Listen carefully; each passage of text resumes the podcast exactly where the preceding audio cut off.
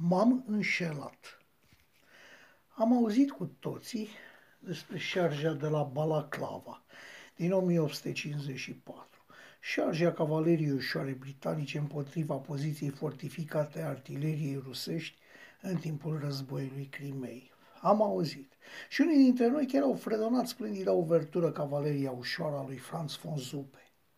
Am auzit unii dintre noi și despre nenorocita cavalcată de la Prunalu, din toamna lui 916. Suntem mândri când ne gândim la atacul de noapte dat de Vlad Țepeș în fruntea cavaleriei muntenești asupra taberei turcești de pe lângă Târgoviște în 1462.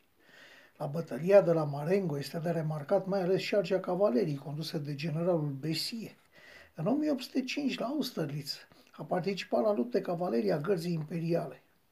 Împăratul a decis să trimită toate rezervele de cavalerie disponibile, adică escadronul de escortă de vânători călare, mamelucii, care erau cavalerie grea și grenadierii călare. Cavaleria franceză înregistrează pierderi minore, spre deosebire de garda rusă care este decimată. În 1807, la Eilau, cavaleria gărzii șargează din nou împreună cu cuirasierii lui Dotpul în cadrul marelui atac francez de cavalerie care reușește să oprească înaintarea rușilor. La bătălia de la Samozier, în 1808, lâncierii polonezi împreună cu vânătorii călare pun pe fugă o întreagă armată spaniolă.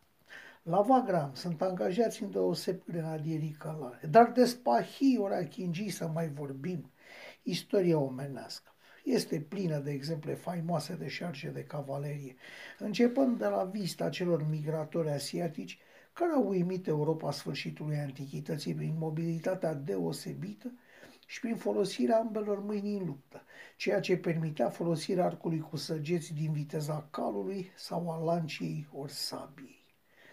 Lucrurile sunt posibile doar dacă și-au are scări. Scara de șa fiind o invenție a asiaticilor, total necunoscută europenilor vremii, motiv pentru care în armata romană cavaleria, urmașa de suetelor care de luptă, era o armă de mână a doua, bună mai mult pentru paradă. Așadar, multe am auzit și am văzut despre cavalerii, ba chiar ne amintim și vorbele de duh pe temă dată, Winston Churchill, spre exemplu, spunea pe la sfârșitul anului 1939 că legătura dintre Anglia și Franța trebuie să fie la fel de puternică și strânsă cum este cea dintre cal și călăreț, ă, cu condiția să nu fii calul. Dar, după ce treci prin fața ochilor minții toate aceste întâmplări, cu ce impresie rămâi? Vă spun eu. Crezi că un cal este o ființă care te duce de colo-colo, că un cal este bun la tracțiune, la călărit, că un cal este un vehicul organic și nimic mai mult. La fel am crezut și eu, vai mie. La fel am crezut și eu, până am încălecat. Vai și șamar. Abia atunci când ești călare, înțelegi că și o fată nu e mare lucru, că o mașină va răspunde mereu la o comandă în același mod sau nu va face deloc. Ni se părea simplu ce făcea un cal de galop ca Biscuit sau secretar. Era normal ca Red Rum să câștige mii de curse cam cu același jocheu, dar ce mare lucru este să fii jocheu. Trebuie să fii slab, cât mai slab și să te ții pe cal sau să faci echitație, să sări obstacole cu eleganță și să nu fii penalizat cu acele fatidice patru puncte, dar să te și încadrezi în timp.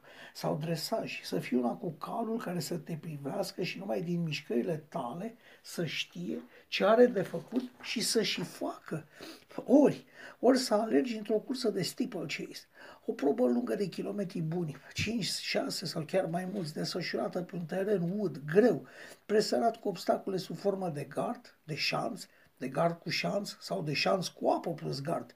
Să ne gândim la toate astea ca să nu readucem în discuție nebunia celor care, cu pieptul aproape gol, au șargeat inamicul cu sabia în mână, ora celor care au atacat cu un arc cu săgeți, care trăgând din goana calului au cucerit o lume. V-am plictisit? Îmi pare rău.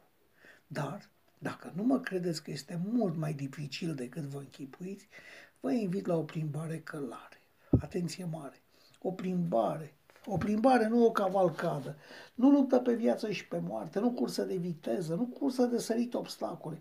Vă invit deci la o plimbare la pas, cu schimbare minimă de altitudine, cu cai blajini și fără grabă. Vă băgați?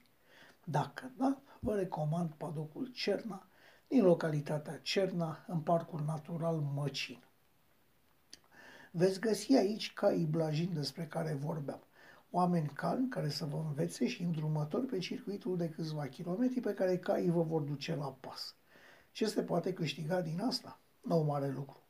O dimineață încântătoare, o experiență ieșită din comun, o priveliște splendidă a minusculilor munți ai măcinului, adică bătrânii hercinici, dobândirea unor cunoștințe noi și satisfacția de a te fi putut înțelege cu un animal până acum necunoscut. Veți învăța cum se comandă calului să pornească sau să se oprească. Veți învăța cum să stați în șa, cum să vă înclinați la urcare sau la coborâre. Veți învăța să ajutați calul chiar stându-i în spate și, lucru deloc lipsit de importanță, veți avea o mare satisfacție pentru ceea ce ați realizat. Toate acestea se pot face cu o simplă vizită la padocul Cerna, ținut de un pasionat de cai, Marian Berca, un om care din asta trăiește alături de câțiva angajați și care vă va face să vă simțiți cu adevărat foarte bine. Era să uit. Caii știu, bineînțeles, drumul, caii își știu locul în manej, caii știu să se ducă după ce parchează și descarcă să-și primească recompensa. Ei în sine sunt un spectacol. Iată că din nou era să uit.